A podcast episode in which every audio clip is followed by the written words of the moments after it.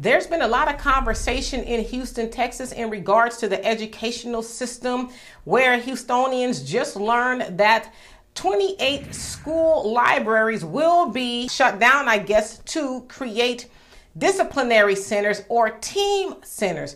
Now, the newly appointed superintendent of the Houston Independent School District, Mike Miles, came up with the idea. Now, he faced a lot of backlash and he says, well, we're not getting rid of the libraries. We're just getting rid of the librarians and finding new jobs for them, or I guess they can find a new job on their own.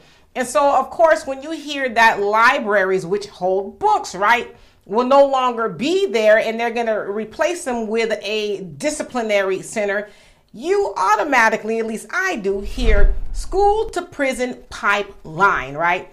Now, ultimately, it sounds like it will be 57 schools, but for now, for the new year, sounds like 28 schools have already been selected. Now, they're saying it's a mixture of schools. Well, if you know anything about Houston, it does have a large black population. And if you know anything about the educational system, basically anywhere in the country, you know that black students are disproportionately punished more than any other race of students. That's just a fact, right?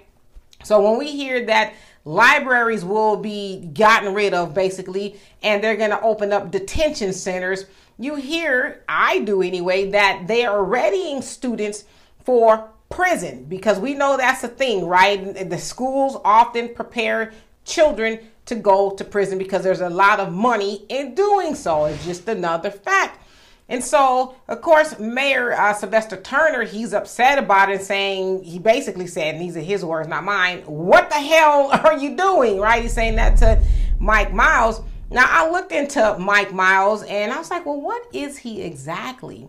Well, apparently he has a black father and a Japanese mother.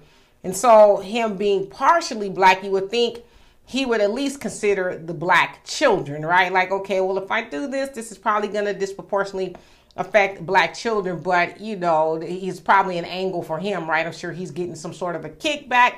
It also says that his appointment was kind of illegal. That's what the mayor is saying anyway, because I guess one person in Austin when uh, the TEA takeover took place, the Texas Educational Agency, they took over uh, the uh, Houston Independent School District in June. So it sounds like when they did that, they illegally may have appointed Mike Miles. I guess that's, you know, debatable whether it was illegal or not, but nevertheless, Mike Miles is there and he's making some rather eyebrow raising changes. But I know one thing I would not want my child to go to a school where the libraries are defunct and they have opened up detention centers. You know, talking about, oh, well, it's an alternative to try to really um, assist students who are having some problems. It's like, you ain't slick.